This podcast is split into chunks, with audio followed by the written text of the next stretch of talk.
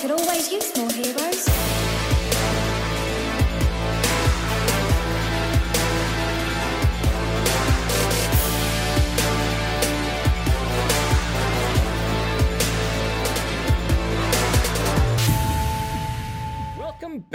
To episode two of Hero Recall. And uh, this week, it's just me and James, me and Tigrado. Uh, Keegan is sick, unfortunately. So we're just going to do it two for style and uh, we're just going to chat it up here between us two. Um, it's been kind of a, a, hectic week for Overwatch in general. We had a patch that went live to the, the grander um, audience of Overwatch, and we're going to discuss that a little bit. Uh, lots of weird goings on in OWL, as per usual. It's just par for the course right now. And um, then we're going to get into a little bit of our own stuff, followed by our hero this week, which is Orisa. Or is it Orisa or Arissa? I never know how to pronounce it. Orisa. Isn't it technically like two S's. it's There's technically not like two S's. or one five A or something like that? I think that's what it's supposed to come. I think that's where she. we'll get into that. from. We'll get into that. Anyway, so uh, first of all, before we get into the mix, for those people that are on video and watching us on the video, first of all, thank you because we appreciate that. Um, we love our audio listeners as well. Don't get me wrong. I just wanted to say thanks because we do put a little bit more effort into the video. Uh, but I, I know that you're dying to get it out there, James. So go on, give me a tip of your brim. It's a fusions hat. Look, I got it today because I've decided that Boston Uprising are my new favorite team. There you go. Everyone's gonna hate me. Um, I still like Fusion. Don't get me wrong, but I just like Boston better. That's okay. But it came in today, he which is perfect. wearing like what is that? A va- is that an outlaw? Yeah, that's Yeah. Houston. It was. I like three. There's three teams, four he's a big teams that I like. He likes a lot Yeah. of teams. Yeah, I have a Shanghai Dragons jersey. I have a Gaguri jersey as well. So it's true. I've true. got Gaguri. I've got. It, let's not list them all. It's going to take forever. But yeah, I've got a lot of jerseys. So. Fusions is your dude right now. He's your your big fan. yes. I'm, I like I'm proud of him. I'm hella proud of him because, uh, you know, he's a relatively unknown guy. Played for you know uh, contenders for a long time, and then pulled up to the, the big leagues after a stunning performance in uh, the World Cup this year or yeah, last year, I guess. Um, and he did great, and the whole UK squad did great, and it shows because you have Fusions and Kyb and Kruise and you know, Boombox was already there, but all these people from that roster have found their way or they found their home uh, on a Overwatch League team, which I think says uh, leaps and bounds for English Overwatch, which I'm very proud of. Uh, and he's also a stunning shot caller for a main tank as well. Like that's usually a lot of the supports play shot out. caller, but yeah, that dude, that dude does a hell of a shot So yeah, props to you. Nice hat, digging it. There you go. Get to show it off a little bit. So let's dig into the uh, to the news, uh, the Overwatch news this week. So what I wanted to talk about is la- last week or uh, the week before rather, we had a discussion about uh, all the upcoming changes on the patch that was live on the PTR. We also discussed uh, Baptiste, who was uh, you know brand brand new to the PTR. So uh, now, or rather from Tuesday onwards, last Tuesday onwards, those things have gone live, and everyone has had a chance to play around with the new kind of patch and Baptiste and all that stuff. So I want to hear now your thoughts on some of those changes, since I had already had a bit of exposure to it, but you hadn't had hadn't had any, and you said you said I'm saving my thoughts. I'm not going to stream, watch any streamers. I'm not going to do anything. I'm going to make my own decisions. So what did you Yeah. land on? What's your decisions? What do you think? On Baptiste, Oh, well, let's start with that's let's that's I start was with avoiding. Yeah. um, with Baptiste, at first, like up until earlier today, actually, I was like, I'm not sure if I'm going to be good at this character. I'm not sure if I like him. But when I started figuring out the ability set and the weapon mechanics and everything, I think for a lot of the heroes that I have a big problem with right now dealing with as a tank and support, I'm looking at you, Junkrat, Reaper, all you fuckers. Um, he's good for dealing with those because of that immortality field, and he's good at suppressing them as well. He's not like a hard counter to all of them, but he can do a lot um, against them. So he actually gives me this new support to deal with some of these things I previously couldn't. And he can also shoot Pharah, which previously the only support you could really do that effectively with was Ana, and that's if you had good aim. Uh, you still have to have good Maybe. Zen. Let's give he's- Zen some props here. I've taken down a few flying birds or yeah, two. we're talking console players here. no, no slight to console players. I'm one of you, but it's unlikely. I I can't hit a as Zen very well myself. I'll admit it. But as Baptiste, I can usually I can burst her down. So it's really nice. So your your and I, before you go any further, your main, as it were, uh, is is usually uh, Miss Brigitte, right? and the thing that you loved about Brigitte was that you could beat the shit out of people as well as Yes. healing people or or or kind of counterintuitively heal people by beating the shit out of people, which was kind of like the Mhm. thing you enjoyed the most out of her. But as you just pointed out, very difficult to take down a Pharah with Brigida. Um, maybe you'll get a lucky whip shot if she's, you know, low and within range. But um, Yep. she definitely had a lot of problems with those characters. Less or so Reaper. She was a pretty hard Reaper counter. But like Junkrat and stuff like that, definitely. So do you think that the burst rifle um, abilities of Baptiste are better than the shield bash flail whip abilities of Brigitte or just different? It's depending on who you're facing, really. Because if you're facing a team that's close up with a lot of shields, Baptiste can't shoot through those shields. Brigida can swing through them. So if you're doing a goats comp, uh, you're probably not going to be swapping out the Baptiste for the Brigida if they have a lot of shields. Um, so it's going to be more situational. If there's a lot of DPS around, like flanking DPS and Pharahs and Junkrats and stuff like that, you're probably going to want Baptiste. Well, maybe not for Reaper. You'll still want a Brigitte, but for the others, you might want a Baptiste. And uh, yeah, it's just different. It's depending on who you're facing, really. Gotcha. So it depends on comp, basically, which Yeah. is the same for like most heroes if you break it down. All right, what did you what did you learn about the patch? What do you think about any of those buffs and nerfs and stuff so far? Any that stick out? anything stick out. I like that Arisa can walk faster while shooting. Um, also, I think Winston got a change where he's he does a bit more damage to armor now, and I've really noticed. I think that's a universal thing, recently. actually. Yeah, I think it's a, most people do more damage But it's to armor. effective. It's effective. It's the the beam type thing. I think Winston falls under that. Right, Um, right. I've been having a lot of fun with Winston recently, and he seems like slightly more powerful. He's really good against Baptiste, actually. I've noticed that might change in the future, depending on we have to see what the pros do with him, obviously, before we figure stuff out. But he seemed really good with Baptiste. So pretty much, if I'm not playing Baptiste right now, I'm playing Winston, and I really like whatever they did. It seems to have affected Winston. Did you Also, I played Zen once, Oh, yeah? and he actually feels really nice. He does a bit more damage without the Discord. Like just his primary fire, he does a bit more damage. He does the same damage with the Discord he did before, and I think what they were saying is that he does. Everyone else does a bit less damage with the Discord now.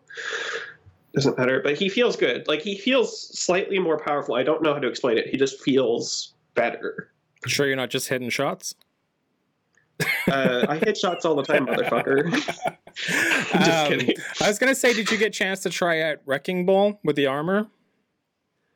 Uh, with the shield thing, yes, Hmm. I'm still bad at him.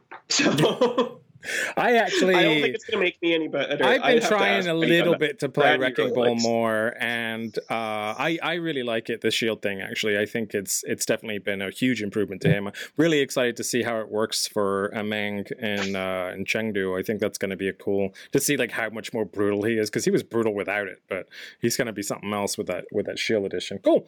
Um, all right, so yeah, so uh, for those of you that are watching uh, or that are listening, please let us know your thoughts as well. Now the patch is live, and all of you have had a chance to try it out. What do you think of Baptiste? What do you think of um, you know all the buffs and nerfs? Are you are you mad that Reaper's not as reapy as he used to be? Like, let us know in the comments because we'd love to to read about it and, and talk to you guys. Um, so let's move on a little bit. So I have something fun uh, for the next bit of uh, update on the game itself. So I found this uh, trolling around a while ago on the internet, and uh, I kept it, even though it's been a couple weeks since it actually happened, because it was so fascinating to me. And that is, there was an interview, well, not really an interview, but like several, let's say, several comments made by uh, Geoff Goodman, who's the principal designer of Overwatch. He's right up there with with Jeff, little under Jeff, and um, basically he'd had The a ton Jeffs. of yeah. He'd uh, he's, this is a G E O F F, so he's he's a little fancier. Um, Geoff. Geoff, Sorry. yeah, Geoff. Uh, and he he was talking to a few folks in the forum, uh, the the Blizzard forums about different like changes and balances to characters and how hard that is and that kind of stuff. And he came up some, with some amazing sort of sentences that I just wanted to share with everybody. So. Um, the first thing was they were uh, someone asked him you know how how is it to try and tune a game like overwatch where you have just like right now 30 different heroes with different abilities. You have to have it tuned at the high level at the low level. Like how do you even begin to go about that? And he said it, overwatch is certainly a challenging game to both tune and continually add new and interesting content. When i think back to how the game was in beta or even launch i feel like we've come a long way since then. Remember there was a time when mccree's fan the hammer did full damage per bullet. Zenyatta had 150 health. Pharah's Conc Blast did 700 damage to shields and barriers. Uh, Reinhardt's charge had no windup. It would literally just come out instantly and pin and kill anybody, which I thought it just it just made me laugh because I was like remembering all that shit from the beta, and it just I don't know I just thought that was hilarious. Like I didn't even realize that Pharah's Conc uh, blasted that much. To was crazy. Like poor Zen. Anyway, um, so I guess that's why he was 150 health. Uh, so some other people were asking about Brigida. Um, you know, what do you think is the most overpowered balance change the team has made? Uh, I'd say at this point, it's pretty clear Brigida's initial balance was pretty far off the mark. She has been nerfed multiple times since then, and she's still very strong. Uh, another regret is uh, although I really like the way Hanzo turned out, I somewhat regret increasing his projectile speed specifically. It will always feel great when testing a change like that, and it has helped make him feel a lot more consistent, but he has lost, uh, lost some of what helped make him feel very different to the other heroes. That's not to say you're going to see Hanzo nerf next patch or anything, it's just one of those retrospective things that I wonder if there was another way to achieve the same goal. What do you think about that? Hanzo. Do you think it's kind of? I kind of feel like I, I his liked the projectiles projectile are speed basically hit scan at this time. I, I actually like the the increase. I think it made it more viable for sure, but I do think it's like because he did lose a little bit of being Hanzo in that process. if they if they slowed it down again, which again they said they w- wouldn't do it, I feel like it would be too predictable to dodge. Because right now it's it's a good thing. Like you can kind of see him start pulling it back, and then you have to be like, I have to get out of the way. But uh, if he slowed it down, then you'd have a bit more time. That's that's also kind of a good thing. He'd have to lead his shots more, but I feel like it would kind of take away where he's at right now. Absolutely. It's a weird kind of balance, but I think he's in a good place right now. Hanzo is. I had a big problem with him when he had scatter. Yeah. I, Storm can still now. be frustrating, I think, but you know, it still boils down to the fact he has to aim He's- it, which they is still have to aim, so somewhat. Somewhat. All right. Speaking of balance, uh, what heroes are you uh, are on you and your team's radar for changes in the next few PTR cycles post Baptiste hitting live, or at least who are you guys planning on changing? Uh, he said we're mostly going to see how this patch shakes out since it has a ton of changes in it already. That said, we would like to have keep the Junkrat buff at 140 from a pure DPS standpoint, especially against tanks and barriers. But it was just really pushing it once he could one-shot 200 health heroes with a 50% boost. Uh, Rissa ult, Nano, Baptiste alt, etc. We experimented with making the grenades no longer explode on enemy impact once they hit a surface as a way to kind of nerf his spam without affecting direct hits, but it felt really weird and kind of broken in a lot of cases. So possibly Junkrat buffs and some different Reaper buffs since the pure passive healing buff was really problematic at the lower ranks. you think they learned their lesson there? Hmm. I don't want to see Junkrat buffs. I want to see Junkrat dead. I want to see him dead in a hole. I yeah. I I. I, It just don't like that dude. you shouldn't be able to get one shot. Fast. Yeah, I mean, like don't a think- widow has to aim. Like you know, there's certain there's certain things. If you're gonna get one shot, you feel like yeah, you got to earn this one shot. He doesn't earn it. He just spams the shit out of He wherever just you throws the bombs everywhere. But yeah, then And I do I do you'll, agree you'll with you on the standing tire. somewhere too. and be like, "How did I die to Junkrat?" And it bounced around like five times and Right. then blew up right beside you, and you literally cannot. You can hear it sometimes, but like it's sometimes you just feel like how did that happen? There's a shield in front of me or something, and it's just it's ridiculous. Anyway, Yeah. we'll get on that later. I agree with the tire uh, thing as well. I do think he earns that way too quickly. All right. Uh, so here's some of the really, really cool stuff. So, out of interest, what are some mechanics currently absent from Overwatch that you'd like to see added or are campaigning to have added? He said, We have a ton of unused abilities and weapon prototypes sitting around. They're generally either something we've tried on a hero in the past and didn't like, or something we did like, but it didn't feel like it fit right on the hero we were testing. Some examples off the top of my head, and this is where it gets super cool. Bomblet gun. We had this gun where the projectiles would stick onto enemies and the impact damage was pretty low. The alternate fire had a fairly long animation time, but would remotely detonate all the little bombs you stuck onto your target. It was pretty fun, but we just need the right hero for it to work with. It was Joker really Queen. it said it was really fun playing around with it on Tracer, which is who they originally had it attached to. Which I think that's kind of interesting, especially if it like hurt other people. You could just like bomb someone up, wait till they go back to their team, and then boom. I I could see the, them doing that with the Junker Queen. Hmm. Personally, that sounds like a that sounds like a horrific. Maybe that's against Junkrat, but Like, She's pretty all those pretty cheap. Junker people seem like they like explosions. Let's be honest. Uh, Invisiwall. This was originally on Sombra, I think. The idea is that you plant this wall that made it so enemies couldn't see you through it, but you and your allies could see just fine. It didn't block bullets like a barrier, it was just for hiding while running past a choke or just throwing into the middle of a fight. It was pretty scary to fight against when all these projectiles were just magically coming out of a thing, but you couldn't see who or where they were being fired from. It was kind of like a high tech smoke bomb. That is terrifying to me. It's terrifying. It's terrifying. That is scary. Imagine sticking What a bastion behind fuck? that. Yeah, just that's just like a fucking minigun coming at you from behind an invisible. No, let's never do that. Uh, Never.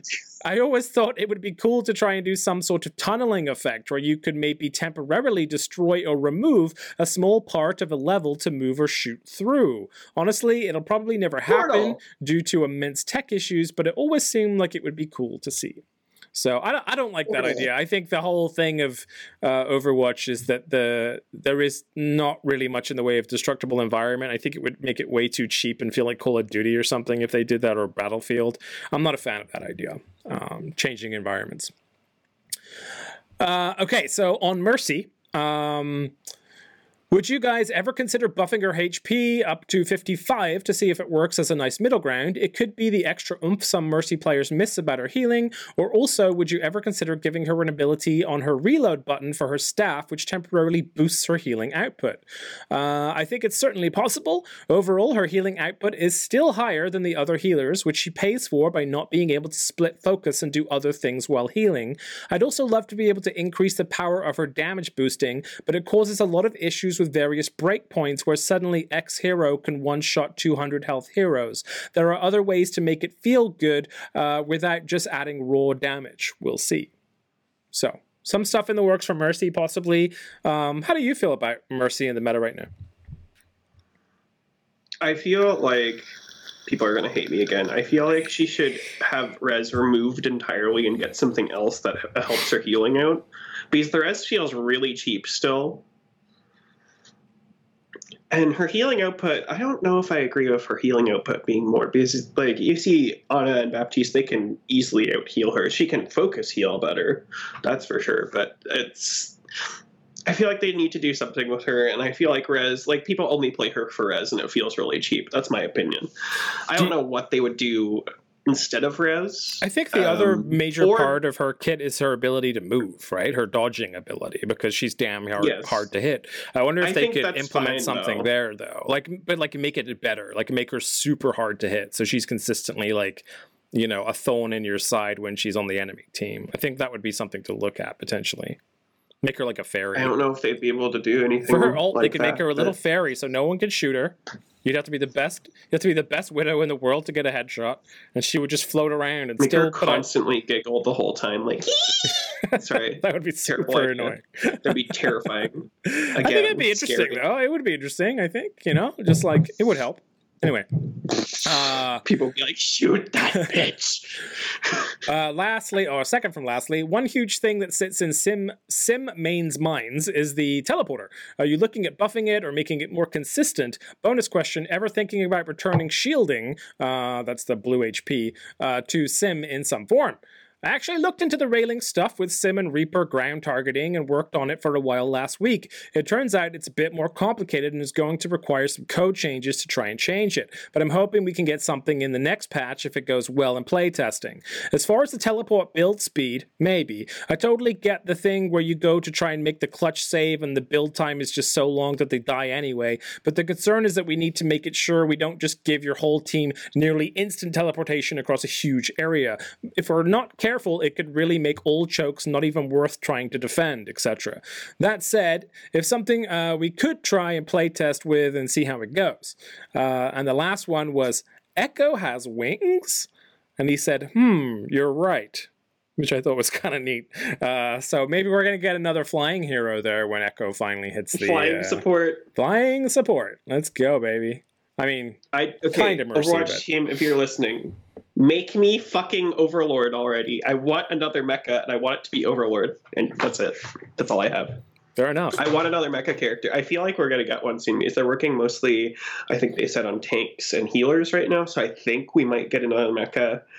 I was thinking the other day either we're gonna get something like Overlord, or we're gonna get like a main tank mecha. Like I could see Demon being a main tank mecha. Like maybe she deploys a giant shield in front of her or something Reinhardt like. But uh, yeah, I want a mecha character. I want a second mecha. That's A all sec- I ask for a Overwatch. second mecha? yes. Need a second mecha. All right.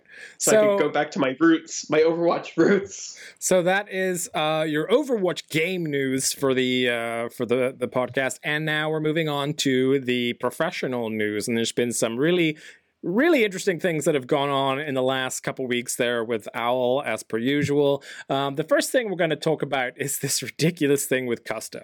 So Custa, uh, as you know, is a Valiant player that. Um, has been sat on the bench for a while, and people were kind of like saying, "Why aren't you bringing Custa in? We're losing every fucking match, uh, and you know where's he at?" And what we got was uh, a message. I think it was um, Coach Moon that put this message out, but he said. Um, the other five players didn't have the level of understanding that could properly utilize Custa's plays. And Custa's playstyle was something that better suited a team that had an overall higher understanding of the meta. so basically, as uh, Reinforce put it, we benched our main support for being too smart for our other five players. Reinforce retweeted someone Oh, he saying did that, retweet but he agreed with it. Octile, sorry, at Octile said that, and yes, uh, actually, Reinforce, said, said. "Laugh my ass off. Get Get, this this legend legend, a team." so yeah, Custa too smart. What do you think? I think that's Custa's a really smart player. Don't get me wrong. I think that's a sign of really like not good coaching. I think that was it so, whoever. I think it was Moon. Coach Moon left. Whoever the yeah, he, I don't think we have to worry about like, him too much out or left or do Yeah. whatever. I think it was. I think that's a sign of bad coaching because if your coach can't get your players, these are high level players. You're basically just called them all stupid. Basically, I don't think that's the case. I don't think like they've got space. Space is a really good player. Space is great. Um, and they have a whole bunch of these other good players that were fine last year. Um, Agilities, he was good in the World Cup. All, all these good players. I don't think it's that they weren't too smart. I think that the coaching was just not there. Um, Custa's a really smart player, and maybe like his strategies might be a bit complicated, but I feel like the coaching was just not there to make them understand, or there was Do you- some sort of miscommunication. Do you think there was potentially a language barrier in there? language barrier see there's a lot of english speaking players in valiant though or there's a few um possibly but I, I i just think it's a coaching issue that's what i believe So do you think that now We'll Coach see. Moon is gone, that we might see the Valiant take off a little better in stage two? I hope so because i don't want any team to be losing every single match i think washington even won their last one They did. Um, they did. So Valiant's the only one this season. Even Dragons have won a few. They've won like three. And the Valiant Um, were legitimately like a force to be reckoned with for a lot of season They were. one. They were Yeah. in playoffs last Yeah. year. They were in the season playoffs last year. It's really a I think shame. they got. Were they one of the bye teams? I think they were the Pacific um, champions. They were one of the bye teams who weren't in the first. Doesn't matter, but uh, they were good. They were actually you. You were playing against Valiant. You had to step it up, and now something happened. Well, the and thing these is, are mostly the same players. even now though if you watch the games they're still doing all right. Like they're still playing well. It's just that they i feel like they folded the last hurdle on a lot of games. Like there was a lot of game fives for them which they just lost the coin flip on. And there definitely there was some you know bad decision making here and there. But ultimately i don't think they played bad like they you, you know No. even like i you know you're now boston so but uh philly over here i i was fucking scared for the you know, I was too. I watched that match. Were- I watched that match. they were doing really well, was and we almost gave them their win. gonna lose. Yeah, I mean, we always seem to pull it out of our ass somehow in map five, but you know, it's it still was kind it's of like always map five and Philly. always map five. Um, Even with Fusion University, it's always map five. It's like a crazy. yeah, now with Boston too. Actually, apparently, right now, Boston and Philly are drawn for map five uh, wins. I think. victories. Yeah. Which is interesting. they're both scrappy teams. They're both Scrappy. That's the way we like it. All right. So, uh, speaking of Washington Justice, as you mentioned a little earlier, um, we got some news around that, which is one of the more bizarre stories to come out in the last week or so, and that is that Ark. Um, support player for NYXL, pretty much the most dominant force in Overwatch League right now, has been traded to the second most dominant, least dominant force, I guess, which is Washington Justice. So um, basically, it seems like it may have come as a bit of surprise, but also not. So the the things to bear in mind here with this particular piece of news, with the the Washington Justice, you have Janus, who was previously um, NYXL. You also have who was the other guy? Who was the other guy? Wizardhyeong, uh, who was also uh, NYXL. And there was a lot of people that said they'd seen Ark actually going to dinner with those two and kind of like having a good time with them, which could have could have been just because you know they're ex friends uh, from his or ex ex teammates. But there did seem to be a lot of people that were like thinking there might be something going on. Uh, he also uh, had said all trades are kind of sudden uh, in Korean on his uh, his Twitter, and eventually he came out on the um, the English side of Twitter and said, "Thank you very much for all the NYXL fans. Another fun chance to join new Washington Justice squad. Gonna try to keep up with the team. Starting from 15 is first objective, and thanks to all the NYXL teammates, personality, skills, and everything was perfect. Thank you." So, a um, couple questions around this. First of all, how do you think Ark fits into the Washington Justice currently with Fahzix and Gido as their supports? Do you think they're just going to swap him in and out, or do you think they're going to bench I Fahzix? Or I think they're going to bring Ark in just because of the experience he has. He's a really strong support. I think I don't know if he was how much he did shot calling, but he's really solid at the back line.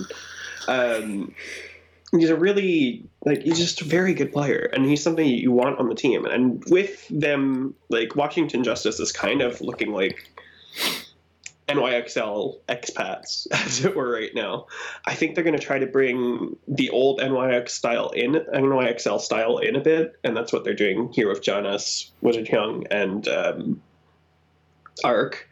And I think when the casters have been watching them, they've been saying that's like a bit NYXL style what they're doing. So they're trying to adapt that and fuse it with these new players and bring them kind of. I think they're trying to make this sort of combination. they have a plan, things. is what you're saying. They have a plan. Whether it have works or not, we don't know. But they have a plan. Uh, They have a plan, and it's Yeah. going to be to take some NYXL stuff and maybe some outside um, influence and kind of see where that goes. I think they're going to be a very good uh, team in the future, and they're going to be very interesting to watch. They're definitely of that. putting in the groundwork, and I think this was a huge first step.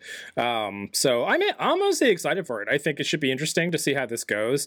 As long as he's happy with it, like I know he said it was kind of a surprise, but you got to wonder like how much of a surprise something like that can really actually be. Um, I mean, he has to have had an inkling that he would be leaving his team. I don't know, but um, yeah, so so that was interesting. That kind of came out of nowhere. A lot of uh, NYXL fans were upset, but honestly, I think they're going to be just fine.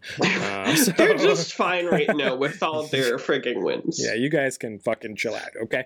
All right, so relax, guys. uh, another bit of news for Al. Uh, Nate Nanzer, who's like, you know, one of the Overwatch busybodies, uh, basically announced officially that Overwatch League is coming home and away. Starting in 2020, all Overwatch League teams will be playing in their home cities. We're super excited to see our original vision brought to life. Thanks to all of our fans uh, for your amazing support. So, um, first of all, I think this is good. Uh, I, I mean, I'm gonna, it's going to be interesting to see how it plays out as far as like not everyone just going to the Barclays Center and playing all the time. Like, I mean, I assume they're going to be like actually Blizzard touring Arena. to places. Isn't it in the Barclays Arena though, or do they call no, it? that was just grand finals. Oh, my bad. Yeah. Barclays is not even. It's on the opposite side of the continent, Tom. That's New York City. I don't know what I'm talking about. Blizzard Arena is Burbank, all the way over here. Burbank might have been the Center word I was trying in to New York say. City, which is all sure. the way over there. so either way, uh, I assume this means they're actually going to be like so like Philly would travel to New York to play New York and vice versa, like a real like I sports don't know how situation. it's going. You said something baseball? like, they're I don't know. going to keep.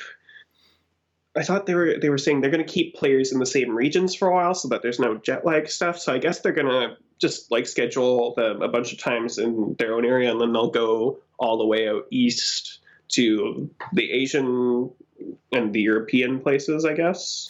because they're don't going to play online because that's just an unfair advantage for They're not- and everything like that. So they have to Yes. actually go to the places. And plus, like, what's the point in having a, like a stadium if you you know you don't have a place for people to go? You don't just want to go and watch your own team play on the internet. That's just stupid. Yeah. You want to be able to you know you give uh, some BM to the yeah, yeah, to the other side. But uh, ultimately, though, what I think is really interesting about this is the fact that this is. Uh, the first time this has been done in esports, right? Because most esports, yeah, you'll have people that'll travel around, but most of the teams aren't really necessarily um, city based. They're kind of like they're team based. So like Cloud Their Nine, organization. yeah, like Cloud Nine is a North American team, but it's not like based in Chicago or whatever. Maybe like they have a training facility somewhere in California or whatever, but it's not. It's like it, it doesn't. It's not a team dedicated to a city. So I think this is going to be really cool. Um, if nothing else, it's going to be interesting to see like uh, just like a bunch of Korean dudes that now have to live in London forever while they're doing that. And I just it's, it makes me smile thinking about how weird this is going to be. Like you know, Kip has to live in Guangzhou now, I guess. So that's going to be interesting for him. That will make it more interesting. I Though. think It's so. just like I like it. I just think it's just it's like in. NHL, there's all these Swedish players, Russians, Mhm. Canadians going to American teams, Americans going to Canadian teams. It's more like other sports, so we're going to see that a lot. Do you think that's something that um, that is going to be a big boon to the world of esports? The way that they're laying that out, the the the groundwork I they're putting think- down. It will be because now more people are going to get a chance to actually go to one of these and see one of these matches live. Because as much as I would like to go to the Blizzard Arena, uh, Blizzard Arena, the arena? the Blizzard Arena, uh, there's no way I'm going to be able to get out there um, right now this year. So when they start bringing the matches into the cities, like Boston's about eight hours away, Philly's about eight hours away, Toronto's only five hours away from me by car, and I'm flying everywhere anyway now because I have money uh, to do it. But um, I'm going to be able to see some matches and actually, you know, see this for myself, and I'm excited. And other people are going to be excited too. They're going to be able to go to these major cities that aren't too far away. Like they can drive, fly, do whatever. Um, just getting to California is expensive and difficult. it's Yeah. just I'm crazy. kind of I'm excited to see uh, how it all shakes out. To be honest, because I, I definitely feel like I can finally potentially make it to a match now, which I'm excited about. Um, and you know, Philadelphia isn't all that far away. It's No, like, I even like it's even closer. Like. Atlanta is closer, so if they ever played Atlanta, I would go to Atlanta to cheer for Philly. But you know, it's um, it's just kind of cool uh, that this is something that like for a long time, like the Los Angeles scene, you know, they not only did they have two teams, um, you know, uh, but also they it, it felt like when you were in LA, this was a very well known thing, especially for the casters and stuff out there. They always said Mm. they got far more recognized in Los Angeles than anywhere else because of how popular Overwatch League was in Los Angeles, where it's being held. So I think that if you do get to a point now, because I, I know that like there's even like bars and stuff in Philly that are now dedicated esports bars and they play all the fusion games and like they give like happy hour when you know st- it's just cool. It's it's nice that this is opening up. And and we have a lot of teams now. There's a lot of teams in the leagues. There's a lot of opportunity for this to get worldwide um, adoration. And the more they these partnerships grow with like lego and disney and i mean didn't they say um the finals are on like amc or something i think this time around? The finals for stage don't- one? I don't know. i'm pretty sure they did. on- yeah. I know they're on Disney and Disney XD and ESPN, but we already knew that. yeah they have some kind of a deal with amc i think for the finals of the stage one I which is think- crazy I think they're even starting to show Overwatch League. I'm not sure, but I think you could watch it on the TSN app. Which, TSN is like Canadian ESPN. I think it's actually the same company, but they actually have results at least on their website for Overwatch League, and they talk about Overwatch League on the website. I don't. I haven't actually tried to watch through the app, so I don't know if you can. But it's becoming a thing. People are taking notice. it's awesome Maybe it's because we have two Canadian teams. Well, Canadian. yeah I yeah say. definitely helps definitely helps um and then uh okay so the last thing i want to talk about as far as overwatch league goes is that we are i mean we're we're missing it because we're making this podcast right now but right now the playoffs are live currently i think vancouver is playing uh nyxl It's not happening yet. what's that something's Uh, happening soon Vancouver's facing Boston, boston at 11, which is about 40 minutes. I'm not nervous. I'm, It's- I'm isn't it- nervous. You don't Seoul keep me nervous, right? Uh, I don't know. I'm going to check right now. i think it's playing, and actually. Just give- nyxl then if i'm if i'm not mistaken It's Seoul and I'm... Seoul is up 2-0 against nyxl against NYXL. Ooh boy! All right, so that's going to be exciting to see how that turns out. Oh, Uh, and then Philly, Atlanta tomorrow, and what is it? Uh, San Francisco and Toronto. I think it's the other pairing. San Francisco is facing Toronto, yeah. Yeah. So the the top eight teams uh, were Vancouver, uh, New York, Philly, Toronto, Atlanta, San Francisco, Seoul, and Boston. Uh, the ninth team was Dallas Fuel. Sorry, Jane. Uh, and then Gladiators, Guangzhou Charge, Houston, Hangzhou, uh, Shanghai, London, Chengdu, Paris, Washington, Florida, and Los Angeles uh, Valiant at the bottom of the list there. So we scraped in. Uh, Philly, wise, happy about that. Boston really scraped in there in that eighth place. Yeah. Uh, and they earned that, That shit against sweep. Dallas as well. Yeah, that was crazy. Um, but we're at the end. We're at the end of uh, of um, stage one. Do you feel like it went really fast? Considering See, the I- amount of teams. It actually, it does. It did You feel know like I mean? it went by pretty fast because I feel like just the other day I was watching that London versus Philly match. Yeah. And, but it also feels like it was pretty far away. But it's, well if you think about it, same we've like almost doubled the amount of teams that were in the league. Uh, I feel like there should have been more matches somehow. Like I feel like they they kind of lowered the amount of matches considering the amount of teams that were in there. But I guess not everyone had to I play feel like everyone. it's so. also because they have to schedule all these matches at the Blizzard Arena. Like they said, they reduced the number of matches per week so that players don't get fatigued. But I think players were fine with playing two matches a week. It's just that they have to fit. I think they're fitting. They were fitting three matches in a day last year, and when they started fitting four this year, I, Yeah. I could be completely wrong. I wrong mean, on it's that. a long. But they're it's like an putting all these- eight-hour stint of Overwatch, Yes. and n- not a lot of people have time to sit through all of that. It has to be said, um, because those matches are long, man. They go like you know anywhere from They an hour and a half go to over two and a half schedule. hours, depending on you know how many maps they get. I've seen like a match start on time maybe once after another match.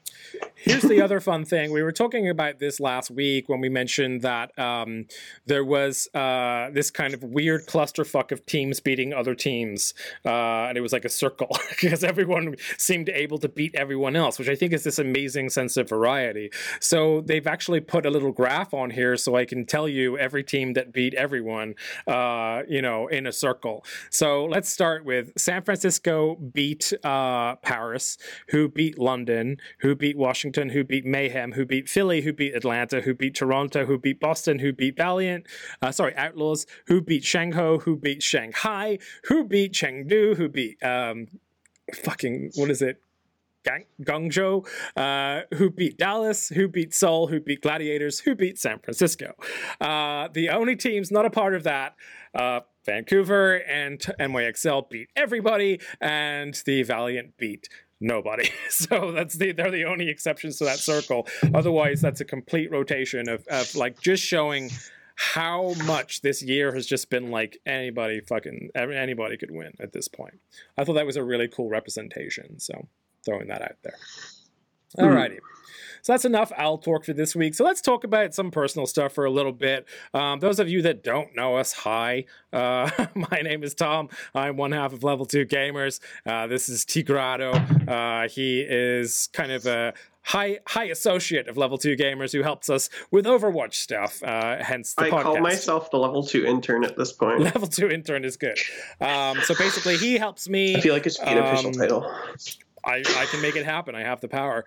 Uh, he helps me make guides for characters and other such things that we do for the channel. Um, if you haven't seen any of those, I'll be sure to link them uh, in uh, below. But we do character guides to help people main certain people. Go ahead. There's another one coming soon, guys. I promise. I just need to get over writer's block, and then I will have the Reinhardt one done. And then I'm looking at either Baptiste, if you'll let me have him, or Winston. You can have Because I've been playing Winston a lot. I'd like to see a I've been enjoying. Baptiste the past few days, but it's still too early for me to tell if I'm going to be able to make a guide. That's my mistake with the Ashe one, is I'm like I was committed to it too early, and I'm just like I can't do. That's okay. It happens. Maybe later I can tackle it. I might be able to tackle it later, but I'll have to get a group together. I'm currently working on two. I'm working on Lucio and Zen. Um, those are the two characters I play the most. I finished my Moira guide. I was pretty happy with it. Um, but yeah, so far we have, gosh, what do we have? We have D.Va, we have Mercy, we have Brigitte, we have Tracer, we have uh, Sombra, we have Moira, we have Hanzo. I think that's all of them. So I can't far. believe I made a Hanzo guide. You made a Hanzo guide. Believe it. Uh, if I go back to play him now, I'm going to be shit. so so yeah so either way that's some of the stuff that we do outside of this podcast now um, one of the things that we did with our uh, our channel one thing we do every year is that on Keegan's birthday, he's uh, the co-host, we will host a 24-hour stream. Uh, a lot of the times when we do that, it's either focused heavily on one or two type of games, or it's just like everything under the sun, some VR thrown in there. There's like 30 people in the room, everyone's drunk, and it's a fucking chaos. Um, so this year, Keegan had a noise complaint uh, lodged against him from last year that meant he wasn't allowed to do it at his house.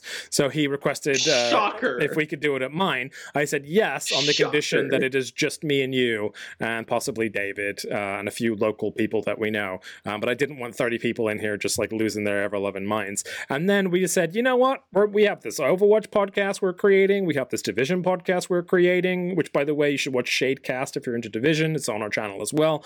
Um, why not make a 24 hour stream based purely on those two things, on Overwatch and Division? So we started it out with a ton of Division since that released on the day of the podcast, and then we went into a lot of Overwatch. And one of the funner parts for me during that evening was that uh, Tigrado here invited me with a bunch of his pals to play um, Serious Goats, I guess is the, is the, the way to say it. So if you play Overwatch on console or even on a low tier PC, you don't see a whole lot of goats. You wonder why people are always complaining about goats, and you know it's it's funny. People act like it actually affects them, but realistically, how often do you play goats? Not very. Even if you're in, if you're if you're if you're not in a team, you're probably not going to encounter it. right. Solo queue, never. Never see it in solo. Maybe once in a blue moon, someone will get on the mic And and, go, "Hey, let's doesn't go work because they're not coordinated. yeah, because they don't know how to play goats. They just they just pick the characters. So um, what uh, what James's um, sort of uh, friends do is they try and very seriously, put together a goat squad. Everyone has designated roles. Everyone plays it like super call outs. There's special little things that only they do call outs with. My favorite of which is just goats, goats, goats, goats, goats, goats, goats, which is when they want to go aggro, uh, they just start screaming the name goats, which is actually- hilarious. And I it think we started that that same evening, it was and great. it's just someone started saying it, and we like kind of were like, "Hey, that's actually pretty good." it fires you up, man. It makes you want to be a goat. So, Yeah. so yeah. Uh, so we did a little bit of that, and um, it was cool. It was really cool. I got to play Zen. Uh, I was in the um, the boombox position of goats. You got to play a whole lot of Brigitte, which you enjoy. Um, and how was your experience with that? Because we went on a hell of a win streak that night. How did you feel about it? I, I thought it was good. I that's what I was still. I'm not enjoying Brigitte right now for reasons I just. I've been playing her too much. I'm in Brig Jill. I feel like I'm one of those DPS players in the league where I'm just like, I can do other things even though I don't really play DPS. But uh, that night, I it was good. I felt powerful. I was getting those crazy high kill particip- participations. You had like 93 and- at one point or something stupid like that. I don't know if it was on the stream, but I, I was getting like 80, 70s consistently, sometimes a 90, and it felt good. I felt like I was doing my job and helping everybody out, and it was really nice. And we were all working together. We've had a few problems since then, but we're sorting them out. Yeah, it's uh it was really nice for me because I've never I've never been able to play uh Overwatch at that level. And even though it's like when I say at that level, I don't mean like we are not like grandmasters or anything, but like at that level I just mean that as a team that is fully coordinated and committed to a particular play style and everybody is looking out for everybody else. So when you're playing somebody like Zenyatta in a goats mix, you have to know that you are, you know, definitely going to be one of the uh, primo enemies number one to take out for the opposition because you're a slow, floaty fucking robot, right? So knowing that and I that got transcendence. right and that transcendence is huge for all the graphs. so knowing that i have like people that would be like we gotta get her zen we gotta get her zen like and it would like back me up and help me out and then being able to repay that by like putting a huge transcendence out against like a ton of ults that went off um and then like just watching like huge shadows come out and so it was so good i really enjoyed it um so i would say for those of you that are kind of like wanting to try something that that feels different to solo queue or just du- duo queue where you feel like you're constantly ending up with throwers and levers or symmetras and torbs or whatever it is that you dislike about Overwatch, maybe try and find yourself a group of folks. And they don't have to be like people that you know in real life. They can just be people that you meet casually in the game that you have a good rapport with. Put together a goats team and see what happens. Because honestly, even when we were running goats at that level, wasn't a lot of people that would run it against us. They would do their own thing and they and would when they tried, they wouldn't be able to do it Right. as well as we were. so we were stomping the shit out of everyone, and it was glorious. Um, there is tape.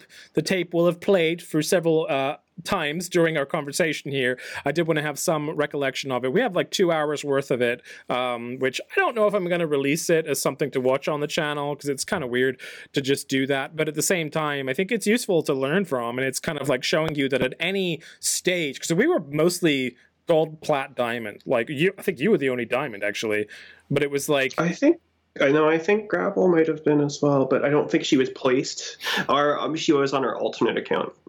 Yeah. maybe. So I mean, But it was gold, are a couple gold through diamond been- anyway, like gold through diamond, and uh, Mm-hmm. you know, for that level of play to be able to be a part of something that felt that good, like it literally felt like that was how Overwatch was meant to be played, and that's uh, and I would recommend it to anybody that ever has a chance to try it. So um, that's all I wanted to say Another about that. tip on Yeah. how to get Overwatch friends. Yeah. How I got these Overwatch friends was actually, if you're a fan of the league, um, I met all these people because one one of them, Ratty, saw this jersey. This jersey got it done. Got the job done. Um, I posted a picture of me in this jersey. It's Bonnie's jersey, so the Canadian support player. You haven't seen him much this season, but uh, because he doesn't, his heroes, his hero specialties don't really fit in the meta. But we'll, we'll see him later in the season, I'm sure.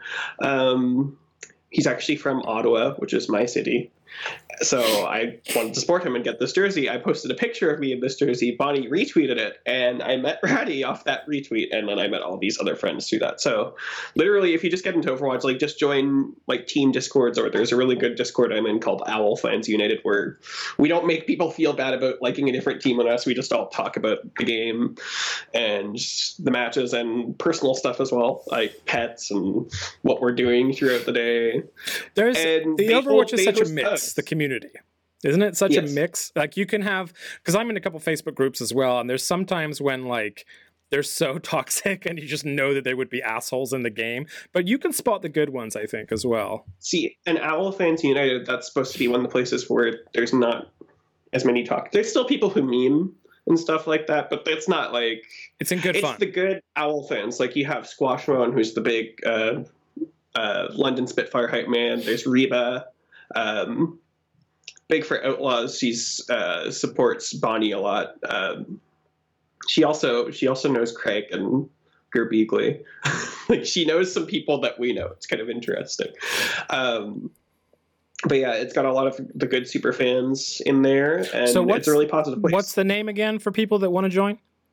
Owl Fans United? It's a Discord, so I don't know where they can find a link for it.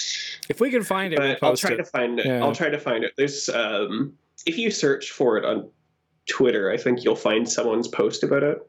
Okay. uh, like Owl Fans United.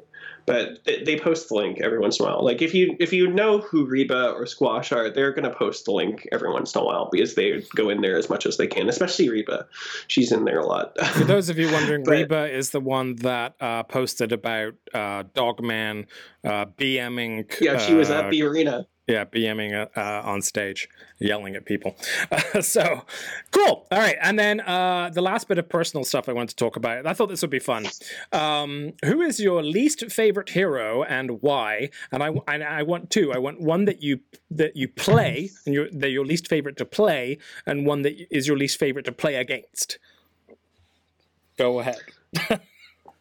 to play. I haven't really thought about this, uh, or I've tried to think about it. I just can't think of it. Um, to play, I really hate playing. Hmm. I don't like playing Genji because I suck at him. Okay. I feel like literally powerless. Like I'm like, how do these people get these blades? And I try to do the same thing where I like pop it midair and try to dive on them. I just get nothing with the blade. I, like, how are these people so good at getting blades? I can't even get like one. If I get one kill off a dragon blade, that's a success for me. because there's like, rarely do I even get one kill with it. But and the shurikens too. Like I'm sure if I practice enough, I would be able to be good at him. But I actually have. I used to hate Genji players so much, but I actually have respect for them now because Good Genji players. it's Good it's, Genji it's players. difficult. Yeah. It's difficult to get all that stuff down. I still think his slash and his deflect are a bit cheesy. I think his deflect shouldn't reflect damage, but that's a different story. It's still like he's not as big of a problem for me as I as I used to find him. So What about I to really don't play like playing. Fuck Junkrat. Junkrat's annoying. He just throws bombs all over the place. He doesn't even necessarily need to be able to see where he's shooting, and he gets. It seems that he gets free kills, and sometimes you you have to. Is if you're a support, you can't really be watching where the fire is coming from because you have too many other things to go on. You just get killed, which you could argue is just bad awareness. But sometimes you have to be aware of all these other things, and when there's just bombs, there's only one hero who seems to do these bombs from above, other than Farah. But with Farah, you could at least see her. Junkrat can literally just fire these things over buildings and objects, and you can't see him. But there's just these projectiles just falling from the sky. It's just annoying. He's just an annoying hero. And then he throws his mind down to get free kills, and his tire's annoying. It's just he's just an annoying character. Okay. I'll take that. Anyway. Uh, for me, I think to play, it's Doomfist. Uh, and here's the thing I like Doomfist a lot. Like, I really want to be a good Doomfist. I just can't. I've tried so many times to be a good Doomfist. I think I've gone on That's how I feel famine. I've gone on precisely one tear with Doomfist, and I saved it because it was like proof that I, I could play him at some point in my existence. I killed like five people in a row, but it was just like there's something about his ebb and flow of the fight where you really have to know what to do next. If you go into a fight with no idea what you're doing next, then you're gonna die immediately. So it's almost like you have to play Doomfist like you play a Street Fighter character. It's kind of like you have to know what your follow up is and what your combo is and what your escape is and have stuff like have your cooldowns like perfectly matched so that you don't get caught out and you can get out of trouble before it gets too bad. Um, and uh, we've played against some hella good Doomfist lately uh, that just destroyed our entire team, and it's especially since that patch. But um, man, like he is such a good character, I think, but I'm just so bad at him and it frustrates the crap out of me. So I, I dislike it when I get lumped with Doomfist and mystery heroes. I always want to pop off and I can't, and I hate it. Um, as for play against, uh, I'm very much up there with you on Junkrat. I think he's a trash character and I can't stand him. No offense to Junkrat mains. You guys are good at what you do. Sorry, I got something on my screen there. Uh, you guys are great at what you do. I just, uh, I just fucking hate playing against him because I feel so cheap when I get killed killed by him. Um, and then I think even more so uh, than Junkrat, Reaper, but but I have one bigger than Reaper because Reaper's not so much of a problem now since they've nerfed that healing a little bit. Fucking Bastion, dude. Bastion. Fucking Bastion. I forgot about him. I would be perfectly fine if they took him out of the game. Like, don't get me wrong, as a character, very lovable. He's a cute, you know, ex war robot gone hippie uh, with a little bird. But at the same time, like, the, the fact that the amount of games that me and you have had where we'll be crushing everything and then they pull out a bastion and for whatever reason our team can't get it together enough to just like handle this one fucking character no matter what we do and it's so frustrating and i know It's that like the I don't know what's gonna work, so let's play Bastion. That's the strategy. It's a like cop he- out, people dude. It's a- just it's a cop out. It's like, well, everything else is fucked, so why don't we try a minigun on a He's turret? You know. I don't know. it doesn't take like too much coordination, but it still takes coordination. And when you're solo queuing, the likelihood that your team's going to be coordinated at all, Not low. so much. Yeah. I, I especially have- the lower down the tiers you get, it gets even worse. What's your go-to for taking on a bastion? Because I know a lot of people out there have like if I'm on tactics. support, if I'm on support and I'm not like the main like healing effort, I usually go to Zen because Zen can discord him and also shoot him from afar. Um, Ana can also be useful because Ana can sleep him. If you're DPS, Sombra is usually pretty good if she can get behind and hack him and keep hacking him and keep him out of that uh, sentry form. Some people go Pharah, but that's not really a good idea. Don't go Pharah. He He's will melt the. Yeah.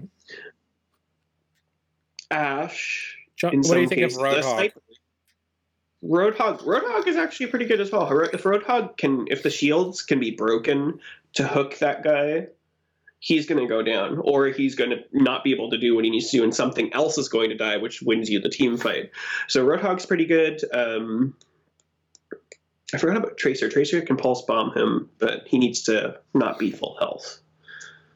Do you know what I've used? And it's kind of like it's it's not an ideal situation, but I legit have done this because I've been that mad before. If I'm on Reinhardt and the team isn't doing anything, I will find high ground and I will charge at that bastion from high ground.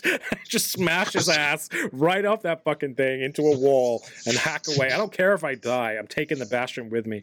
Um, that's not a, that's not an ideal tactic, by the way. That's just pure Not anger recommended. not recommended, Not but satisfying recommended. nonetheless. Um, yeah, no, I, I actually think Zen is one of the most powerful people against him. Yeah.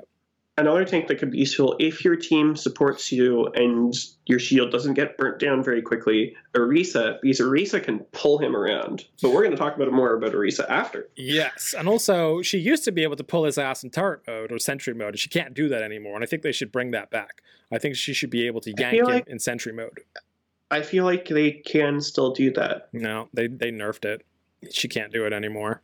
I did it the other day. Unless they brought it back. I'm pretty sure I did it the other day. I don't think they ever took that away. I'm not sure. I swear to God, dude, I tried it so many times. We'll look it up. We'll look it up for you later. have to you have to you have to do it you have to be really good at doing it but uh, i don't think they took that away i think that's still a thing All right. Well, I, I beg to differ, but we'll, sure. we'll we'll check into it. Um, i could test it right now um, but yeah, so Bastion is uh, he's one character that I would be perfectly happy if he was removed from the game forever. Uh, again, no offense, Bastion mains. We love everybody equally here. We just hate your characters. Uh, so that's The, not your uh, fault that's, that's, that's the not your team's fault. not your fault. You like a, a character that that melts people. Uh, I would too. So okay, so let's talk about our deep dive and our hero. And this week we're going to dig into, as we've mentioned a couple times so far, Orisa. Uh, now Orisa is the youngest member of Overwatch, believe it or not. She's also the youngest uh, team member. Do you know how old Orisa is? no She how is old is she she is one month old. sorry um note, I'm pretty sure Seoul just beat NYXL.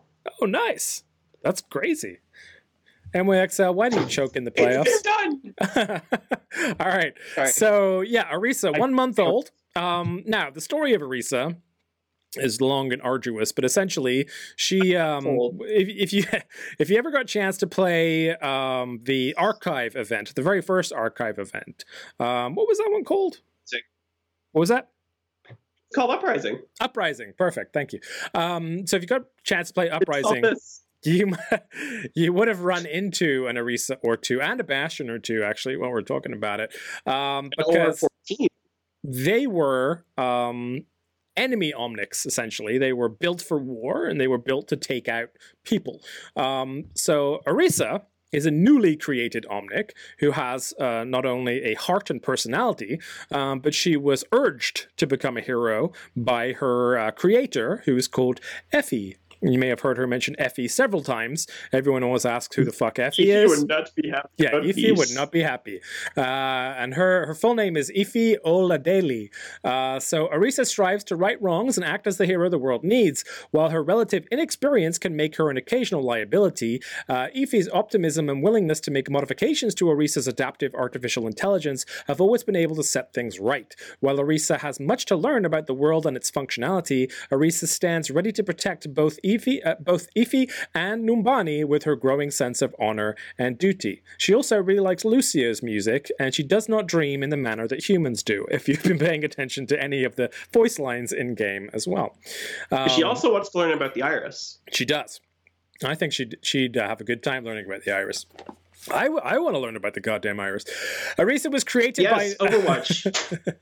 Orisa Lore was created by Numbani local and child genius Efi Odalele uh, from pieces of dismantled OR-15 defense robots in the wake of Doomfist's attack on the Numbani airport, with the OR-15 being initially created to protect Numbani from the many threats it faced. The aftermath of Doomfist's attack resulted in the decommissioning of the OR-15 and a staggering drop in public confidence. Never giving up hope in the OR-15's original purpose and believing that Numbani needed a protector, Efi acquired one of the decommissioned bots for sale by the civil government using the bulk of her grant money received by the Adawe Foundation. Efi repaired and reconfigured the robot and installed it a personality core that she designed herself. She then named her new creation Orisa, which is the OR-15 with an A on the end, in case you were wondering.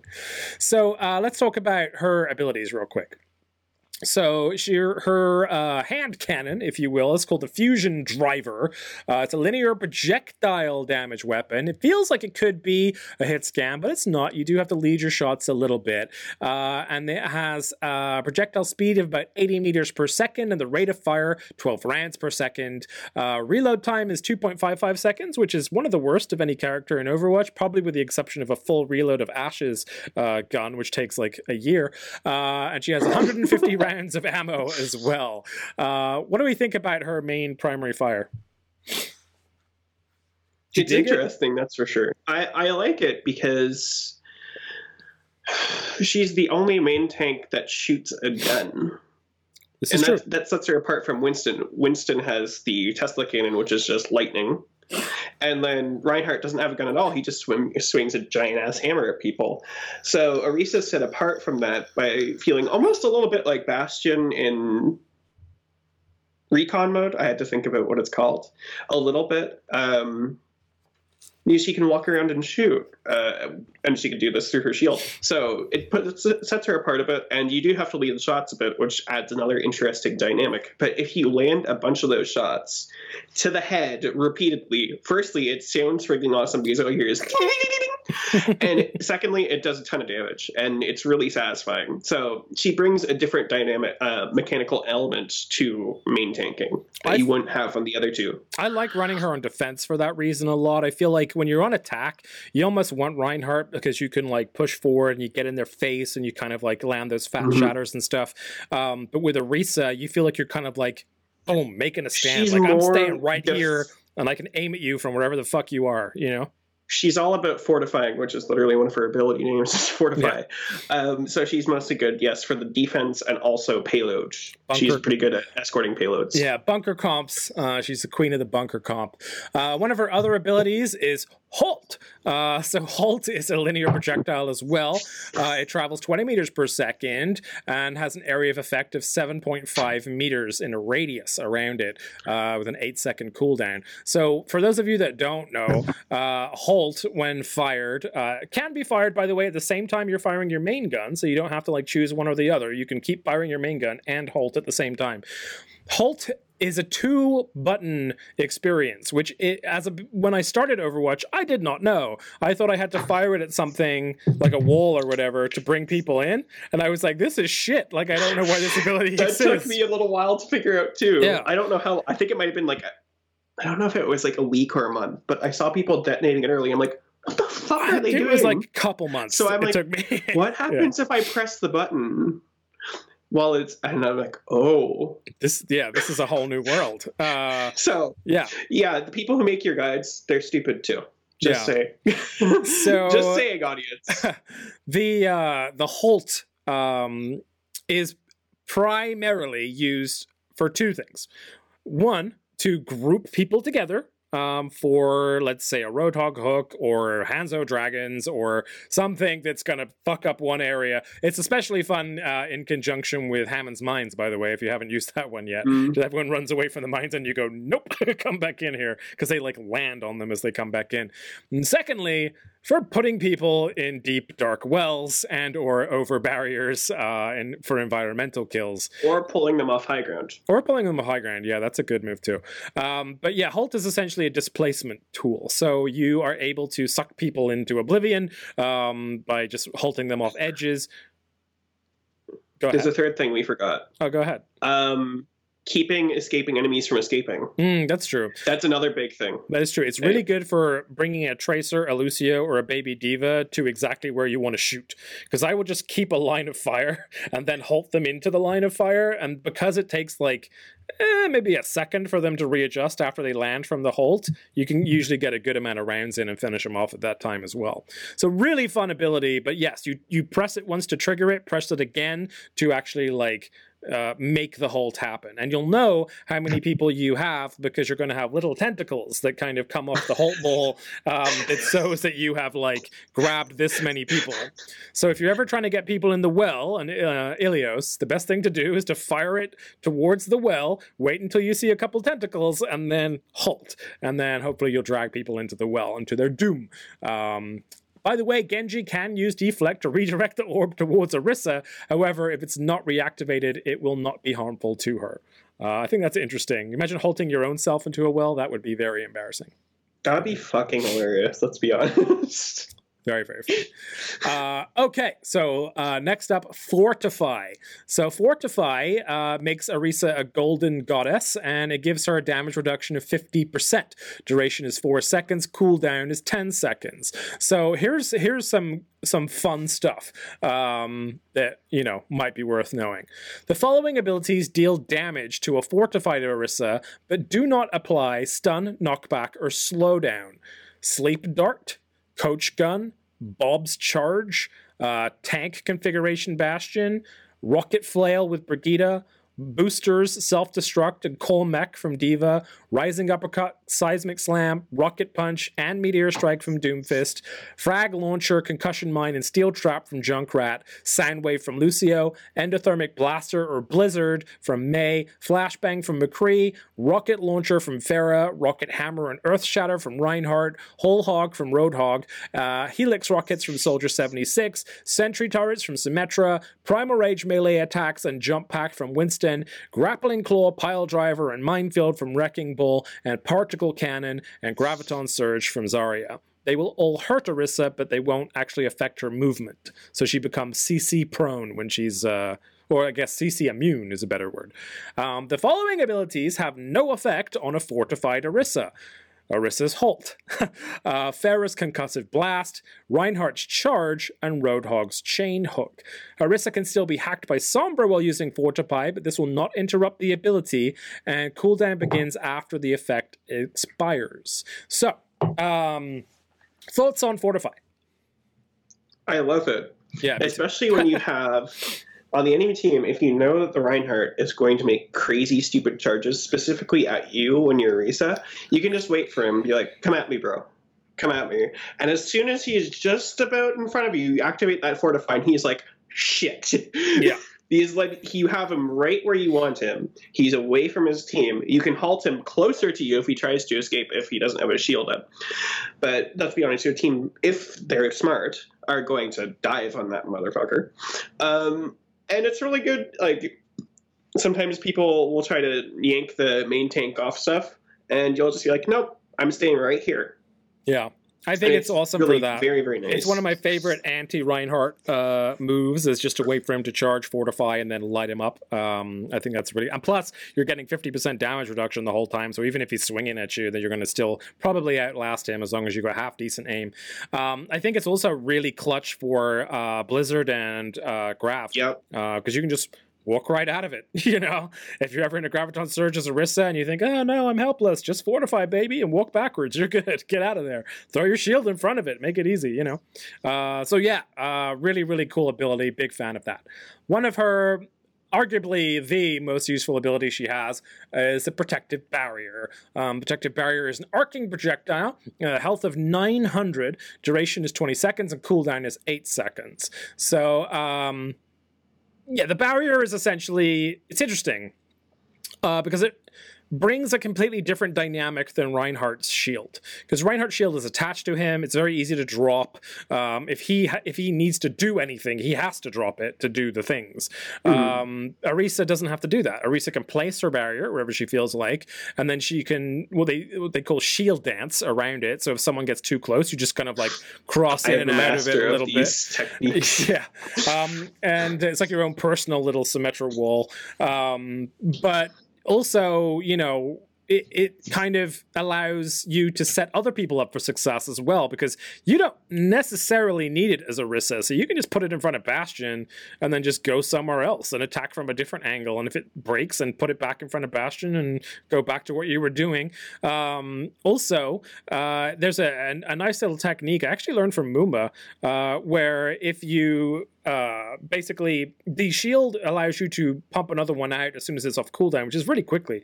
So if you have a shield that's still up, but you want to be able to like make it so that you can replace it, but not necessarily right away, you could shoot one directly in the air, and by the time this one in front of you has broken, the other one will just land, but your cooldown is already set for like another one. So you basically have like infinity barriers if you time that right and accurately, which is not the easiest thing to do, but I thought it was a cool technique. Muma's a freaking legend. Let's be honest. He is a legend. He is a legend.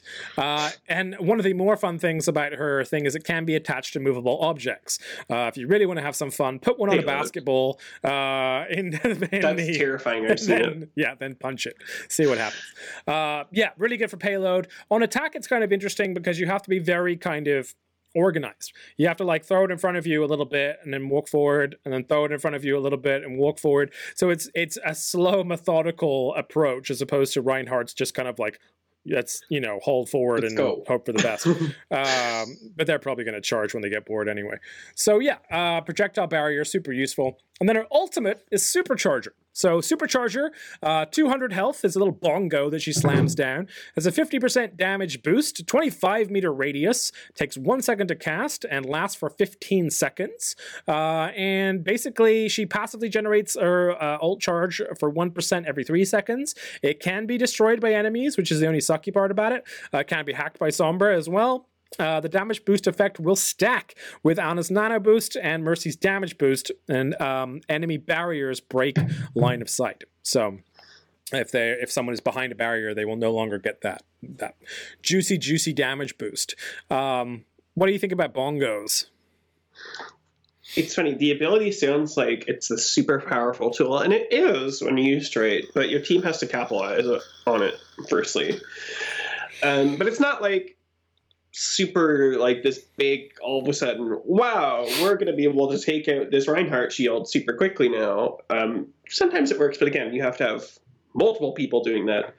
It's more of just uh, let's help deal with this enemy push or try to it's not really good for pushing yourself because you do, are dropping the bongo, but it's more just an aid to win a team fight more or less It's than an getting addition- a team kill. It's kind of like an addition to your fortification, right? So you have your Yes. bunker comp or whatever that you're set up, and the team's making a big push towards you. You can just help like ebb the flow of that team fight your way by placing that somewhere.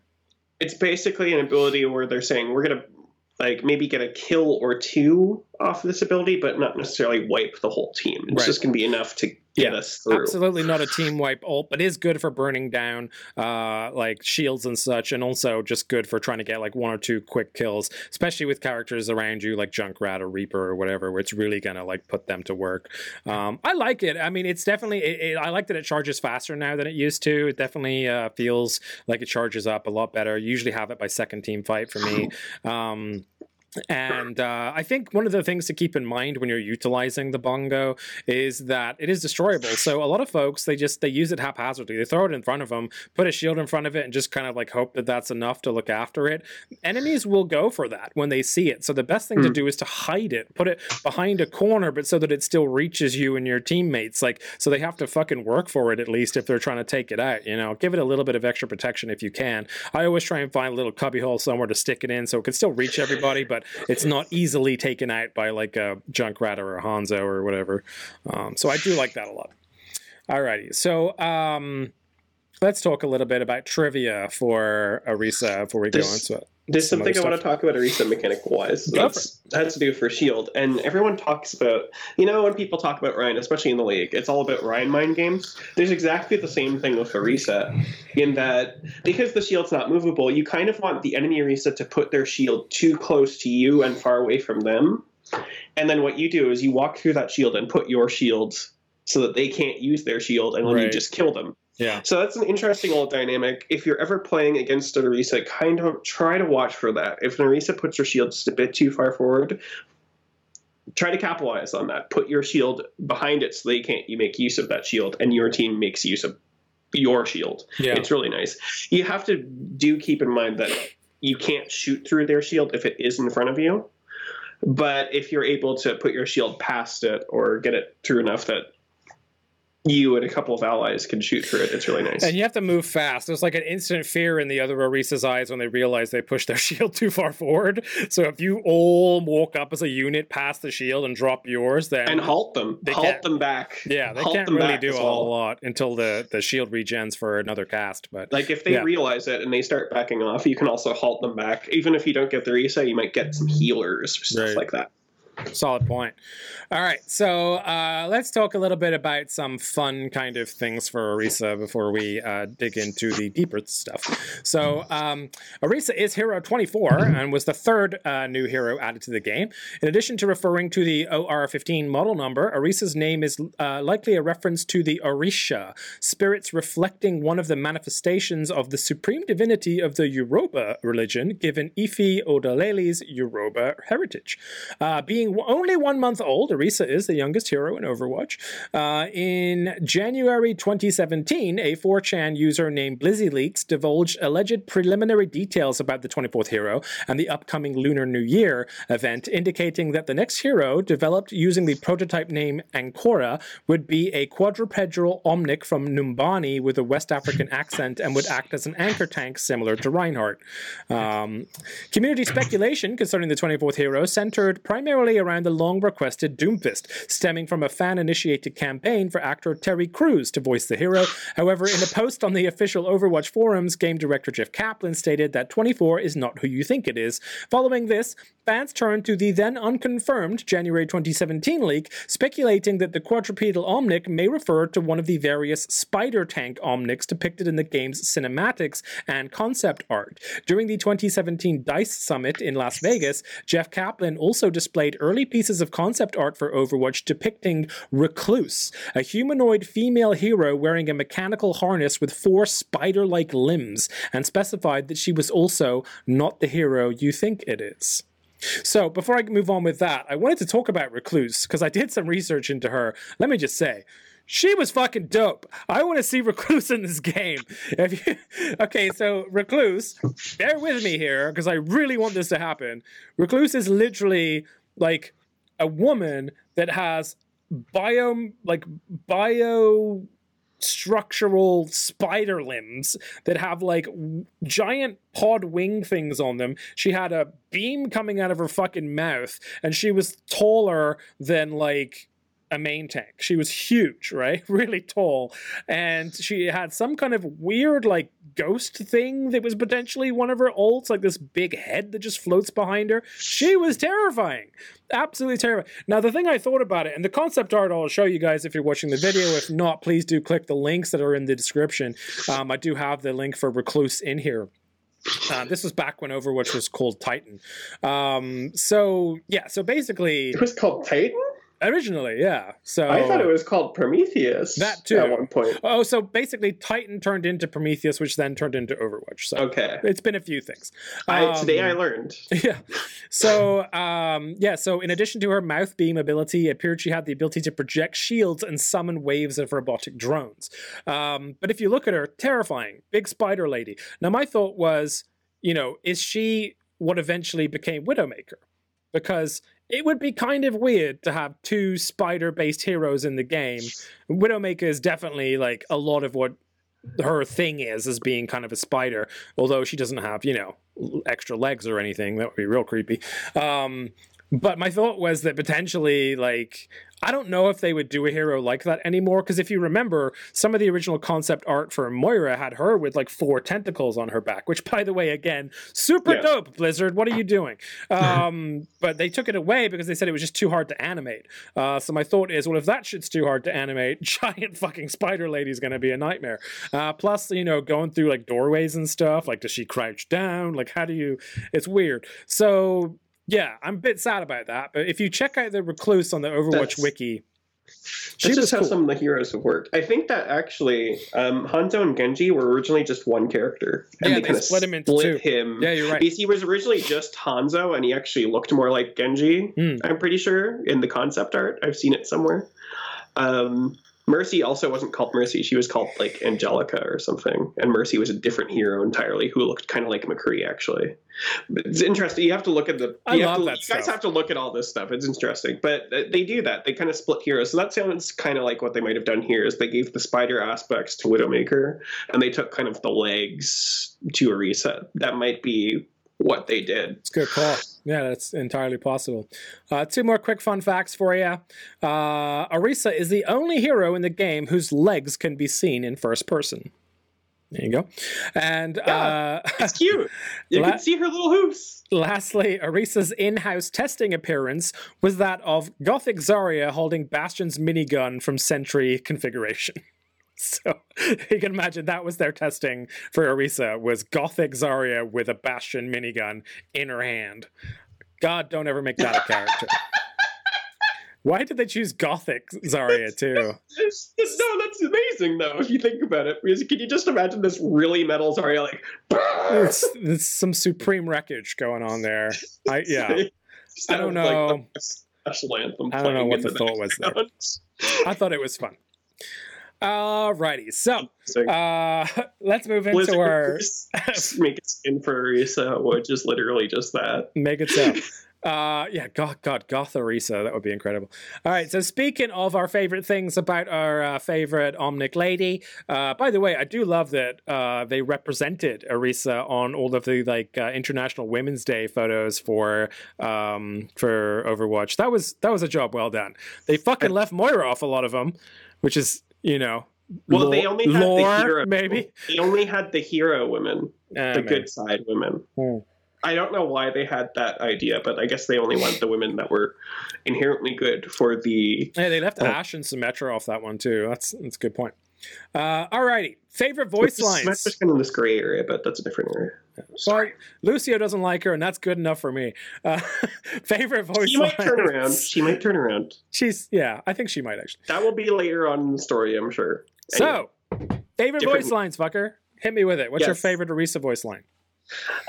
see, And you have I to have do it combinations. in the Orisa voice. That's the we've I have already established I have that now. combinations. I All have a combination that I like, go ahead. and it's using the current outlook. So I do current outlook, current outlook, current outlook, Efi would not be happy about these. good combo. Good combo. Anything else? also, um, I have a bad feeling about these. That's That- pretty good. That's not bad. That's a good. That's a good and accent. then honorable mentions to error sarcasm error 404 sarcasm module not found and what's another good one i used to use one all the time i forget what it was i don't remember it right now oh annual performance analysis Yeah. Annual That's performance funny one, especially if you analysis. Annual because she does performance analysis. Yeah, that's a good one. she says it differently every time Uh yeah, I uh, I actually like some of the back and forth that she has with other characters. I like it when she talks to Zarya about the graviton gun, and Zarya's just like, I don't fucking care. your compliment is unwanted yeah. Um, so my favorite voice lines for Orisa, uh, no barking is one of my favorites. I think that's great. Um, and also, uh, do you need a hug? It's a good one. uh, that's whenever like I team wipe uh, a team, I always have to break that one out. It's one of my there's favorites. another one that's good i'm sorry but i can't do that which is a clear reference to um, Hal.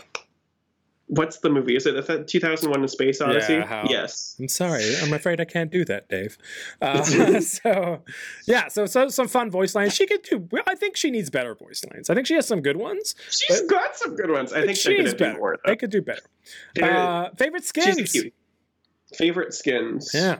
So for the league right for league skins right now, I really like the fusion one. Looks really good on her.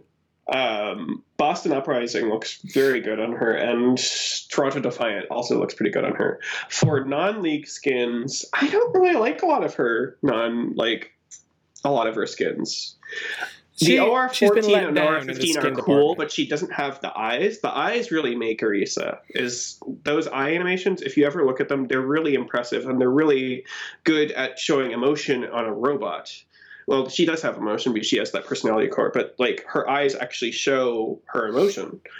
Um, so any any character or any skin that shows those eyes is really it's good to have that. I don't like the OR 14 and OR 15 ones because of that. Um, other than that, I do, and also there's that one that's StarCraft inspired. You also don't see her eyes, so I don't like that. Um, I do like carbon fiber. That's probably my favorite non like league one, but I really like the league ones. Do you like, like the um the like Egyptian inspired one? She looks like a sort of a sphinx. that's the StarCraft. oh, that's the Starcraft one. yeah, yeah. She doesn't. Her eyes don't show, so I don't like it. I, I, also uh, don't like the the gold is kind of garish. I don't My favorite like- too, uh, definitely really a big fan of the uh, Lunar New Year one that just came out, where she has the big red face and the big Oh, white shaggies about that everywhere. one. That, one's kind of cool. Really happy with that I, one. At first, I didn't like it. It's kind of scary looking. It doesn't really fit her personality, but at the same time, I'm just like happy she got a kind of like a, a skin that really changed how she looked because a lot of them don't change it that much. She still has Um, the eyes. and she still has the eyes. But my overall favorite is the Forest Sprite one. That's absolutely my favorite, where she has like little mushroom spores growing on her gun and stuff. I think that's she looks really like cute. a Spriggan Yeah. from uh, Elder Scrolls. She if does. you've ever anyone who's ever played Elder Scrolls, she actually looks a lot like a Spriggan in that. Big metallic Spriggan. but, but yeah, that's one of my favorites for her. I think that's probably my most favorite, although I am rocking the Lunar uh, New Year right now, uh, just because it was the last one. Let's talk about her place in the meta. Uh, does she have a place in the meta right now? At the moment, pretty much she's. I think they still use her. They use her mostly on control, and it's usually a control where you can pull people off the map. So you're looking at Ilios Well and Nepal Sanctum. So really, it's mostly for the environmentals that you want her, and Si- even now situational in the meta, it's very it's very situational. But if you're looking at lower tiers, she's very again she's very good for payload. she's very good for payload, and I think they still I think they've actually been using her in the league on Route 66, more towards the beginning, Do and that's you- usually on the. They used to use her a lot more uh, last year. Before Goats, she was one of the go-tos for like Anubis Point A, like a lot of maps. Uh, she would Yeah, usually would on the defense. yeah. Do But- you feel like um, if let's say that, and I don't think it's necessarily going to happen, but let's say that Baptiste kind of really does affect Goats somehow, or the other patch changes affect Goats somehow. Do you think that she would be? do- Do you think if Bunker Comp would become a meta that she would be like the must-have for that. Well, she would be because she's the she's the she creates the bunker, as Right. it were. Um, I'm kind of thinking but I don't that. know if I mean, a lot of people are saying that might be the next. become a. There's a lot of people that are suggesting it might be the next thing after goats, mostly because of the bat, the the Baptiste, because he can just rain down health on that bunker, and if it looks like it's going to get taken out, he can put his uh, immortality field down, and then they survive the onslaught of like a D.Va bomb or whatever. So um, there's a lot of talk about it It's potentially being a meta. possible. But see, I see at the higher levels, people are going to have the coordination to take out that thing. And I'm even seeing it starting when I'm playing now is that people, the first thing they do when you put down that field is they start shooting it. Yeah. So they try to take it out. It's a, almost a competition to see whose thing can get taken out first. So we'll see how that plays out. I don't see bunkers becoming a thing all the time, but we might see it more often than we used to, for sure. Gotcha. Uh, and lastly, um, concerning Orisa, what would be a tweak or two that you would make to her uh, in order to improve her without breaking her? I would maybe. Here's the thing I would do. I would probably give her shield a bit more health, but increase the cooldown on it. So Okay. that it would be a nice little balance. Because sometimes it feels like you put that shield down and it immediately gets broken. Um, but if you had a bit more health, see, that's a weird little change. There's other times though that you feel like it never goes away. By the time you do break it, never it, goes away. That is just like another thing. one. So I'm not really sure how you would do it. I think it starts with her ult. Maybe tweak damage. Maybe tweak the percentage on the damage for the alt. Tweak her regular damage. I think. Like, it's, there's not a lot I think they need to do to her, but I mean, she's relatively balanced, but she could use a little they did just to increase her ult. Walking speed. Yeah, They while did just firing. increase her walking speed Yeah. while firing, which was a big. That was something I didn't really have a problem with it before, but I like it a lot better. From the few times I've played her, I'm like, this is nice, Yeah, um, and it will let you fight Orisas who place their shields. good quality of life change for sure. So yeah, it's a nice quality of life change, but I don't think there's a lot they really need to do for her personally. I think I'd like to see that alt do more than just give a damage boost. I'd like to see it do a damage reduction as well. I think like have it be like to to give it the impact that I think it deserves because it's. I think it's. I don't think anyone would argue that it's one of the most underwhelming ultimates in the game. Uh, like you said, like you probably get a kill or two out of it if you're lucky, but then that doesn't feel anywhere near as powerful as some of these other ultimates. It's largely a counter right. So I- rather than an active play. so maybe if there was something else they could do to it, like even if it was just like give you a little bit of shield or just like add a secondary ability to the ultimate. Don't just make it 50% damage boost. Add some kind of defensive element to it as well. It doesn't have to be damage reduction. Um, it could be just a little bit like a hundred shield or something, but just like something to give you a little bit more of an edge in that fight so you have more of a likelihood of actually wiping or taking out like four members instead of two. I think that would be the only quality of life change I'd like to see to her that I think would make her like pretty formidable because then you would know that like when her ult's coming up, okay, guys, we have a one team fight here. Whereas now, if her ult's coming Yeah. up, it's more like maybe we'll survive this team fight here. You And what I if you're mean? facing Orisa, you're like, oh, we don't have to worry about our supercharger. Right. Just wait it out. Yeah. Yeah. Just wait just it out. or it, wait it out, or just destroy it. shoot it yeah so yeah i think that that would be cool like if they actually gave some kind of sustenance to the team especially if she's in a bunker comp situation because you want your team to be able to survive an onslaught so definitely being able to shoot better is good but like even with like with Baptiste's ult right that's a 50% damage uh, increase but it's also like a health increase too so it has another element to it of what you fire through it gets multiplied somehow but with hers, it's just that damage increase, and I feel like they kind of let her down with that. Like there should be more to it. It could boost. It could also. That would be an interesting thing. If not necessarily it itself gave shielding, but if it increased healing abilities for your supports, Yeah, or that's an interesting thing. or did something to your shield if you placed it, like something about the shield itself. It amped up your shield. That would be cool as well. Yeah, there's definitely stuff they could do. That they're not doing. That's what that's what we're saying. Um, But yeah. we'll have to see how these new changes play out. Because Yeah, it might yeah. be a case where just the speed is enough, but I just really want her to be able to contend with the other main tanks because she did. She is the least played main tank on all levels of the game. I would argue. Um, you know, and there's so you much. even see Winston a lot more now. Right. I'm playing Winston on. there's there's so much more that Winston and Reinhardt can do that I almost feel bad for the for the girl. So I'd like her to be able to have some a little bit more oomph in her bite. Like she's definitely a problem. Like if she's on the field, you have to figure out how to work together to take out the Orisa. But once she's gone, Especially if the enemy team has Bastion and Narisa working together. right?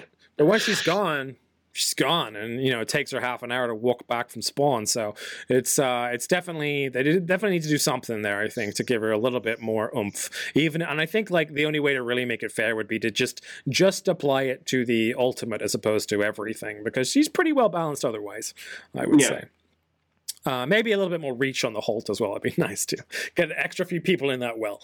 Uh, okay, so that's our show. That's uh, Hero Recall, the podcast, episode two. Uh, we focused on Orisa today, and what else did we talk about? Well, we had a little bit of a chat about the patch being live, Geoff Goodman's comments that he made uh, concerning some potential future abilities. We had the Custis Too Smart. We had the Ark went to Washington. Uh, we had the 2020, uh, all the Overwatch leagues are going home. Uh, we have the uh, final placements for playoffs, and apparently uh, Shanghai, not Shanghai, um, Soul. Seoul just beat uh, NYXL, which is great. 3 1. We talked a little bit about uh, our goats play, our favorite hero or least favorite hero, and uh, why. And then we dug into Orisa, the one month old Omnic tank made by Efi. So, uh, any other last thoughts or uh, things you want to throw out there, bud? I hope Boston beats Vancouver. Okay. It, they're right now. They're they're on the second map. It's uh, one for Vancouver, zero for Boston, but they can they can pull it out. Hey, They've they're a second half team. They're a second half team. We'll They're a second half team. So I'm And I gotta, I gotta clutch my, uh, bite my nails for Philly tomorrow. Uh, I wouldn't. Yeah. I wouldn't be too mad if Vancouver won because I actually they're the former runaway guys. Everyone Uh, was really excited to see Vancouver and NYXL in the finals, though. That's not going to happen anymore. Not gonna happen. Sorry, kids. I don't know what happened. I didn't watch the NYXL ma- match, obviously, but I guess they got complacent. I really like can't said, wait to watch it. they- I'm gonna, I'm gonna watch it do. tomorrow for sure. Alrighty. So Or that's your Seoul just brought it. Seoul could have just totally pulled out all the stuff. They're so hit and miss, man. They really are.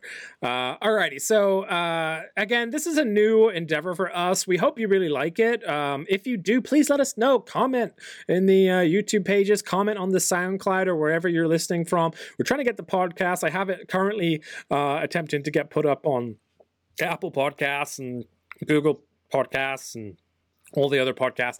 Um, so if you like the audio version, go for that. Otherwise, um, the video version usually will have a little bit more oomph to it. Not only will you see our beautiful faces, but we're going to throw in uh, a few like video clips and things like that. So, um, yeah, we really appreciate any support you have to offer. Also, follow the Twitter account.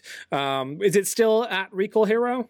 It's still at Recall Hero, but I kind of want to make it Hero Recall Overwatch, like Hero Recall OW. We can do that. because a lot of a lot of the players and people who are in Overwatch in general just put that after their thing to I've set seen a lot of them putting GG before their names now, which I think is funny. yeah, that's funny too. That's Uh, another thing in case someone else has taken their thing. I So guess. either at Recall Hero or at Hero Recall OW, uh, depending on when you watch this uh, podcast, I guess. Um, I'd like to thank I can James. change it right after this. Yeah, we can do that. Uh, I'd like to thank James for joining me again. Uh, sorry that Keegan's out this week for being sick, but hopefully we have It's entertained okay. you You guys enough. don't want to see his face right now. It's true. He has a mustache. It's, a whole it's, thing. It's terrifying. He lost a bet. Let's just say that. Uh, if you do want to see it, though, you can hop over to Shadecast, the Division podcast, and see it there. But I recommend that you uh, wear like severe sunglasses or something to Be help. prepared Yeah, to be be, prepared. scared. Uh, and There's some serious math teacher vibes going on there. Sorry, Keegan. Alrighty, guys. We love you so much. Thank you for watching. Uh, because the world could always use more heroes like you. Bye bye.